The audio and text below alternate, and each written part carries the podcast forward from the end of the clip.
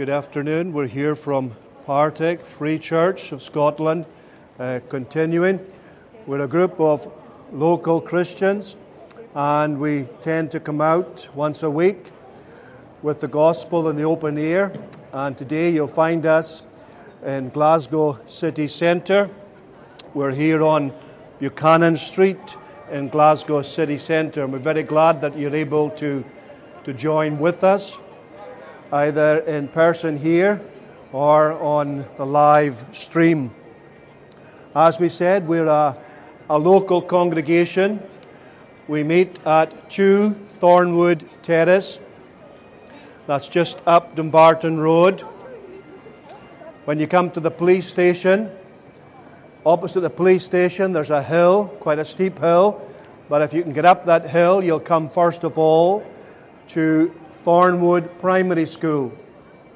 And then you'll meet our building on the crossroads just next door to it, to Thornwood Terrace. And we meet every Lord's Day. We meet on Sunday at 11 a.m. And we also meet in the early evening at 6 p.m. And we also have a, a midweek meeting on Wednesday at 7:30 we would extend a warm welcome to you all to come along and attend these services. We realize that we may well be speaking to people who've maybe never gone to a Christian place of worship, and maybe you might be somewhat apprehensive or embarrassed or just not too sure. Well, please let, let us assure you you would receive a warm welcome, and nothing would be required of you. Simply come along, and we would be glad to see you at any one of these services on the Lord's Day, Sunday at 11 or 6 p.m., or our midweek meeting, the prayer meeting at 7:30 on Wednesday evening. And friends, we simply want to convey something of the Christian gospel.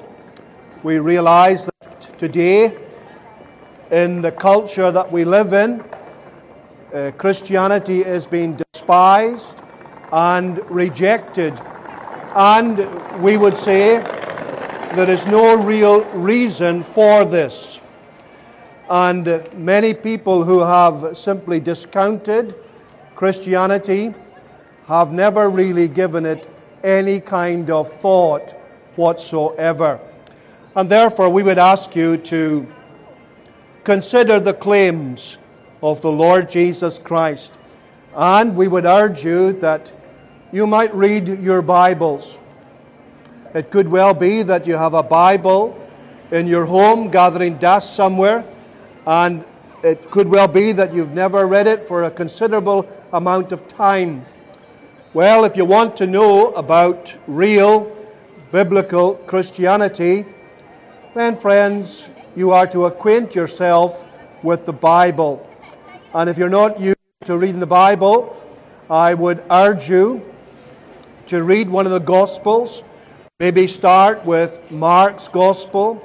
It's a fast moving, action packed Gospel whereby the, the life and the witness and the teachings and the miracles of the Lord Jesus are made clear. And it would be an ideal introduction to the life of the Lord Jesus Christ. And there you'll find something more about Christianity. Now we come out, friends, because uh, we deal with a very, very serious matter a very serious matter. There's no, there is no matter as serious as the matter that we wish to address with you uh, this afternoon. The subject really is where are you going to spend eternity? Where are you going to spend eternity? I don't have to tell you, you know, but I will remind you nevertheless. We're all mortal. Is that not true? Yes, we're all mortal. We may well be fit and well, and I trust you are enjoying the grace of God. You have a good health. But the day will come when you'll get older, and uh, if the Lord Jesus Christ does not return, then the likelihood is that you'll go the way of all the earth.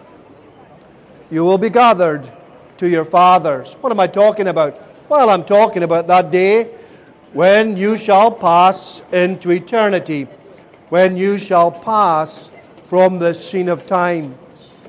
And the question that we want to address with you this afternoon where is it you will spend eternity? Now, there may well be some atheists among us. And what do they believe concerning this great matter? Well, as far as they are concerned, as far as they're concerned, this is all we have. This life is all that we have. And basically, I'm not distorting their teaching, but basically, we have come from nothing and we are going to return to nothing. And if you uh, work out the implications of what they believe, there is no real purpose in life whatsoever. Because if there is no God, then there is no purpose. If we've come from nothing, if this whole universe has begun by some uh, gigantic big bang, some billions of years ago, and we have evolved from that big bang, then uh, life is meaningless. My life has no purpose. And the atheist will try to convince himself, therefore, that this life is all that we have. And when we've passed into eternity, there is no eternity. It's all over. That's what they would try to teach us. But Christianity would teach us something completely different. It would tell us that in the beginning, God created the heaven and the earth.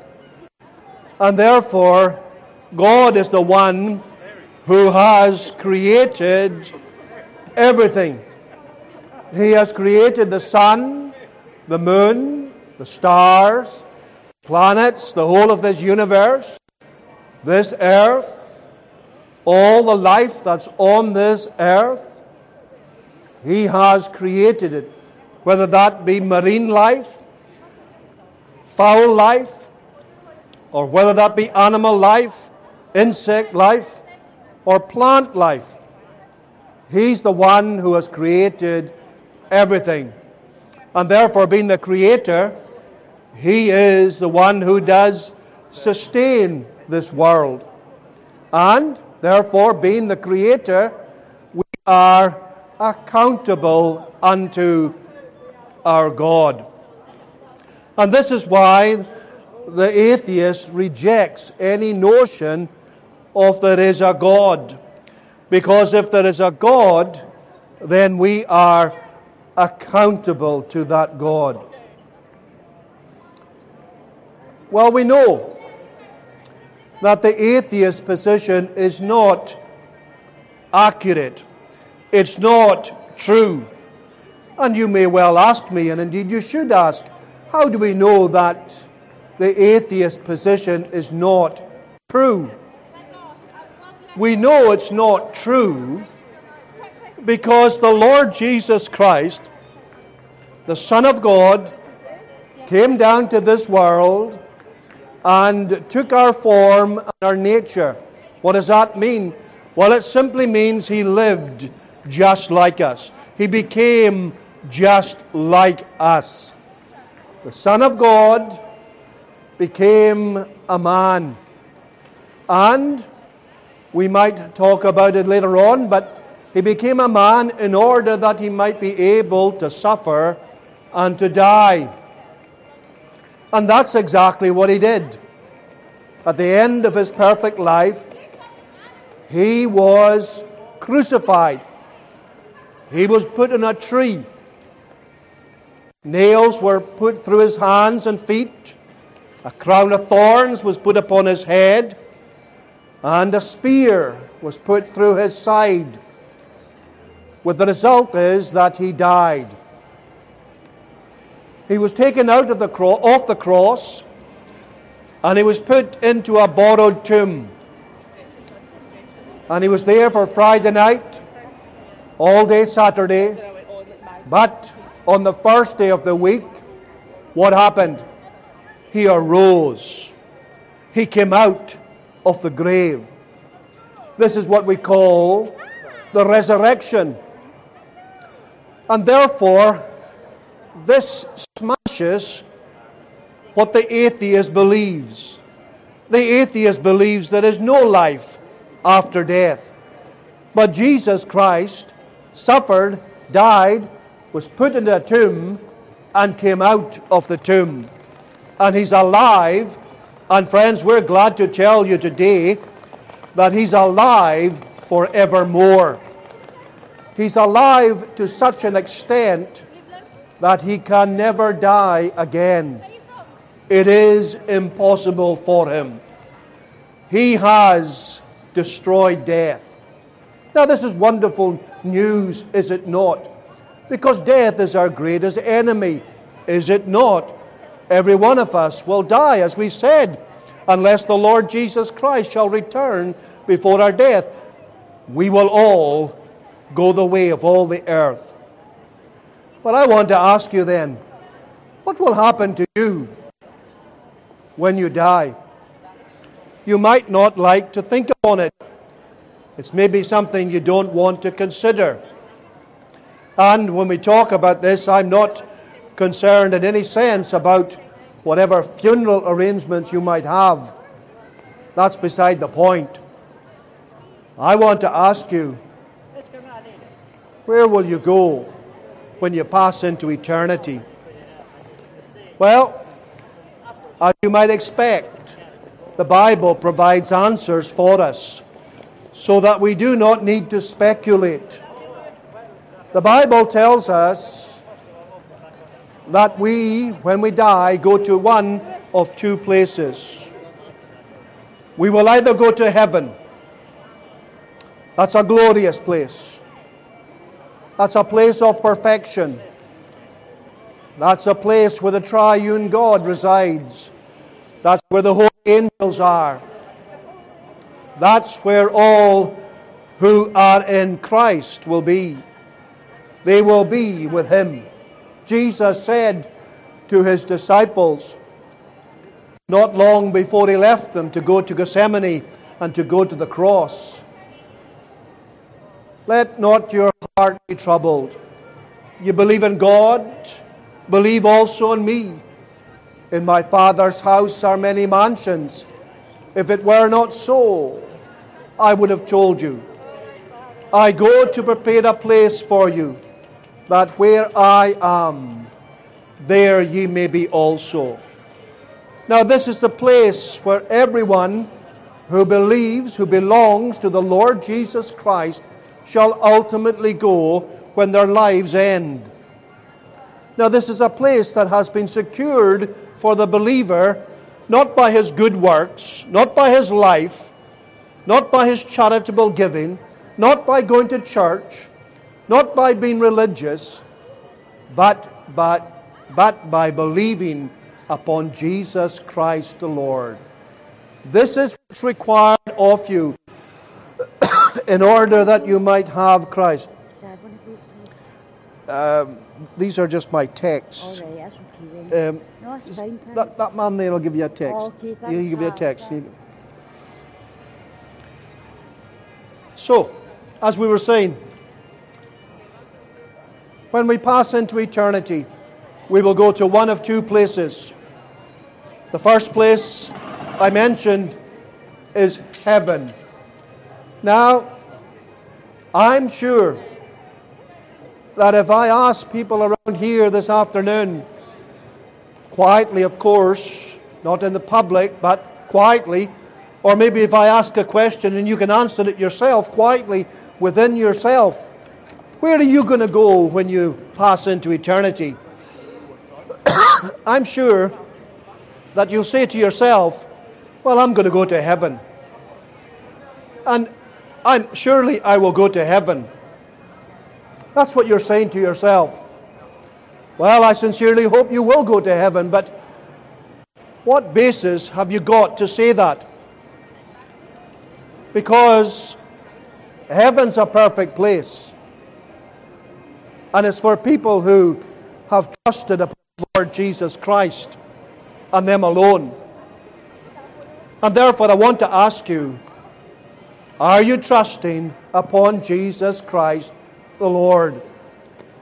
Have you received Him as your Lord and Savior? Have you come to that point in your experience when you cried out to Him that He might save you? Because, friends, before we shall get to heaven, we need to have our sins forgiven. And we need to be reconciled to God. And we cannot do that ourselves. It is beyond us. That's why we need a Savior. And friends, we're delighted to tell you that that Savior is none other than the Lord Jesus Christ. He is the only God appointed Savior. And He must save. That's His office, that's His role, that's what He delights to do. And if we don't have Christ as our Lord and Savior, there is another place that we shall go to. We don't like to think about it. We might use the word very often as a swear word. But the place I'm talking about, friends, is a terrible place. It's a place that has been prepared for the devil and for his angels. It's a place called hell. And no one in their right mind would want to go there. But we are on that road by nature, by default. And that's why the preaching of the gospel is so urgent. Because we need to be rescued. Because if we don't have our sins forgiven, and if we are not reconciled to God through believing the Lord Jesus Christ, then we will go through life, we will pass into eternity, and we will end up in that dreadful place called hell. Now, there's no point in shaking your head about this. We're telling you facts. The Lord Jesus Christ is the one who has come from heaven no one has ever come from heaven. No one. He's the only one. He knows the eternal world. And He is the one who teaches us more about hell than He does about heaven. Why do you think He does that? I can tell you why. He does not want you to go there. He is warning you. And that's why he has come in order to suffer and to die, in order to rescue individuals. And I want to impress upon you this afternoon, as you sit around or as you pass by, I want to impress upon you the willingness of the Savior to save. Because you might be someone and you've heard the gospel and you know the truth to some extent, you agree with the Word of God that you are a sinner and you need to be saved. But somehow you need to be convinced that Jesus Christ is willing to save you. Well, early on the ministry of the Lord Jesus, he was in a place called Capernaum or he was about to enter into this place called Capernaum. And as he was entering in, he met a leper. And here was a leper. And the Bible tells us he was full of leprosy. Full of leprosy. Now, in order for us to understand this narrative that I'm speaking about, we need to do a wee bit of homework. We need to realize that in biblical times, leprosy was a death sentence. There was no cure for leprosy. It was maybe like what we have today. We could class it the same as incurable cancer. He had a disease that was incurable. It was well advanced. Leprosy is, in biblical times was a disease that began inside, under the skin. And you could have leprosy for some time before you would realize that you had it. It's only when it manifested itself from the outside that you realized you had it. And by this time, it was well advanced. Well, here was a man who was full of leprosy. And because he had leprosy, he would have to live by himself or live with other lepers. He would never be able to do what you're doing today or what I'm doing today. He would never be able to walk around the city center and if he came in contact with any people whatsoever, he would have to cry out, unclean, unclean, so that people would avoid him because they would not want to catch his disease. So here was a man full of leprosy, and he encounters the Lord Jesus Christ as he's about to go in to Capernaum. And he says, Lord, if thou wilt, thou canst make me clean. In other words, if you're willing, you can make me clean. And here we find that the leper was convinced that Jesus had the power to cleanse him. He, ha- he was convinced. He knew Jesus had the power. Maybe he saw Jesus perform other miracles, we don't know. But he was absolutely convinced that Jesus had the power. The only doubt was if Jesus was willing or not. He wondered if Jesus wanted to heal him. What was the response of the Savior? We're told here, He put forth His hand and touched him. He put forth His hand and touched him. That's remarkable, is it not? Here was Jesus, the Son of God, and He was prepared to touch this leper. No one else would touch him. The other religious leaders of the day, the scribes and the Pharisees, they would run a mile from him. In fact, they would say that because you're a leper, you're under the judgment of God. You must be a great sinner. And they would have nothing to do with him. Jesus was completely opposite. He put forth his hand and he touched him. Surely, then, friends, you can see that Jesus Christ is willing to save, willing to save all that will come to him. Here was a social outcast, a nobody, a no hoper. He comes to Jesus. Jesus touches him and he says, I will.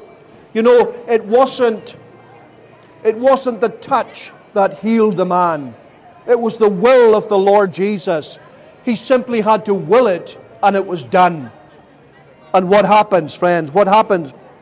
I will be thou clean. And immediately the leprosy departed from him. He was cleansed. One who was full of leprosy one moment was cleansed, immediately clean, perfectly clean, and he was able then to go back into society and live a normal life. Now, is there a spiritual application for us? We don't have leprosy, but we have something that's far, far worse and more dangerous than leprosy. What is it? We have sin. We are born in sin. We are shapen in iniquity, the Bible tells us. The Bible tells us, For there is no difference, for all have sinned and come short of the glory of God. The Bible teaches us there is none righteous, no, not one. Every one of us has this disease. It affects our nature. It has affected our minds. It has affected our wills. It has affected our hearts. It has affected every part of our constitution. It has infiltrated us, and we are powerless to do something about it. Just like the leper, he could not save himself, no one else could. Jesus Christ alone. Well, it's exactly the same with this terrible, deadly disease called sin. Jesus Christ alone can forgive your sins.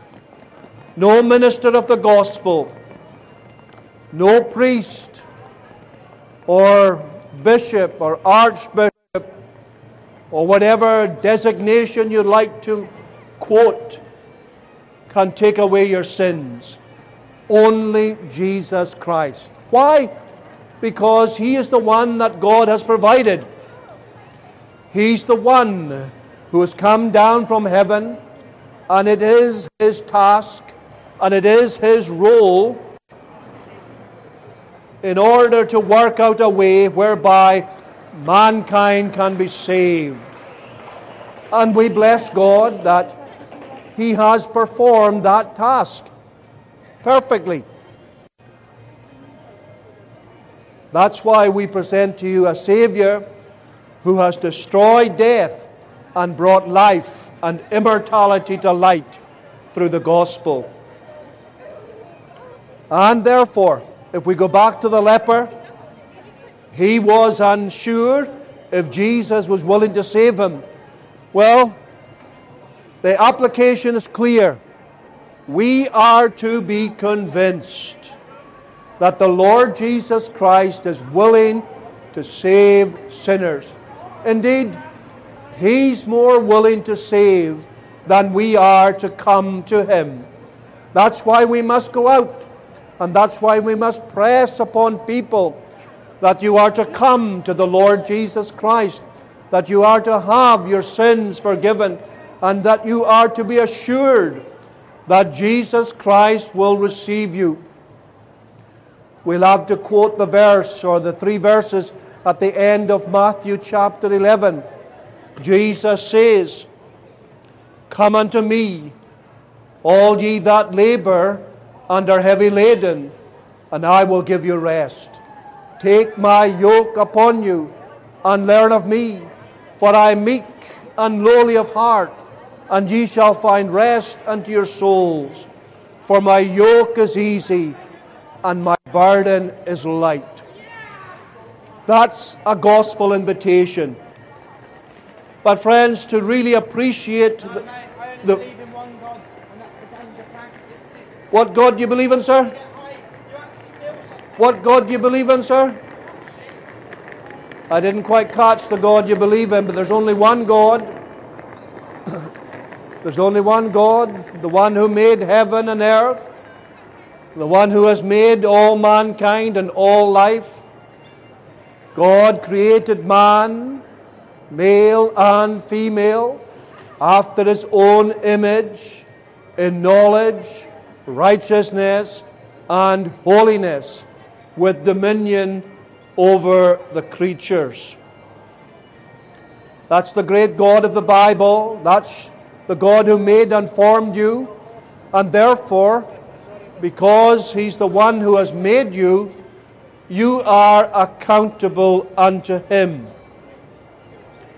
And you will stand before Him one day. This is what the Bible remind, would remind us we will stand before him. For we must all appear before the judgment seat of Christ, that everyone may receive the things done in his body, according to that he hath done, whether it be good or bad. There, the Apostle Paul is speaking to the Christians in Corinth. And he is reminding them that they will have their day when they will stand before King Jesus. I wonder, do you recognize and do you ever think about the fact that Jesus is a king? He's King of kings and Lord of lords.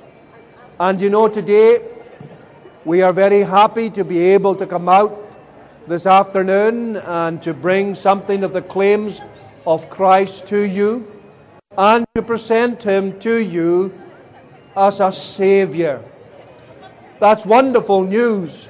It's wonderful news for those on Buchanan Street this Thursday afternoon because this is the day of grace. This is the day of God's favor that's upon us. This is a time for the, the gospel to be, to be proclaimed to every creature. This is what we are reminded in the Great Commission that Jesus gave his disciples before he left and returned unto glory. Verse 18 of chapter 28 of Matthew's Gospel. Let me read a few verses from there, from verse 18. And Jesus came and spake unto them, saying, All power is given unto me in heaven and in earth. Go ye therefore and teach all nations, baptizing them in the name of the Father and of the Son and of the Holy Ghost, teaching them to observe all things whatsoever I have commanded you, and lo, I am with you always, even unto the end of the world. Amen.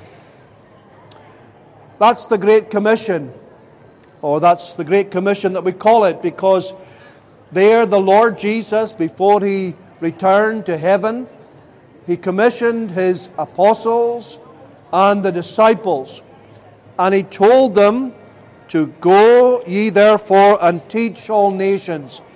In other words, after the Holy Spirit came upon them at Jerusalem, they were to go out to Jerusalem to Judea, then to Samaria, and then to the ends of the earth with the good news of the Christian gospel.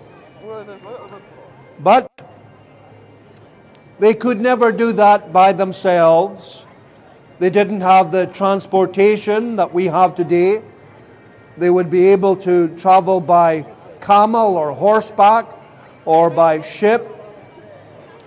But they didn't have the speed and the transportation and the communications that we have today.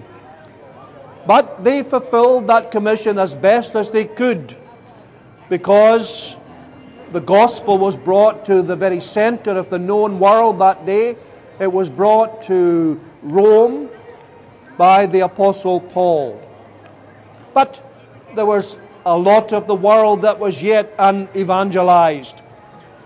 And therefore, once these early apostles and, and disciples passed on into eternity, other Christians took up the Great Commission. And that's exactly what we're doing today. We're out on Buchanan Street this afternoon. We have a message to proclaim. It is the good news of the Christian gospel. And indeed, friends, it is good news. It's the most blessed news that you could possibly hear. This is God's Word. This is God communicating from heaven to us here upon earth. And this news is vital for every one of us. It is true that we cannot speak about Jesus to the wrong person. Why not? because every one of us needs Him. Every one of us needs to be saved. And Jesus Christ alone is the one who can save. There is no other Savior. There is no other way to be reconciled to God There is no other way to be in heaven. There is no other way to be found in glory. There is no other way provided. This is God's way. Jesus himself did say, I am the way, the truth, and the life. No man cometh to the Father but by me.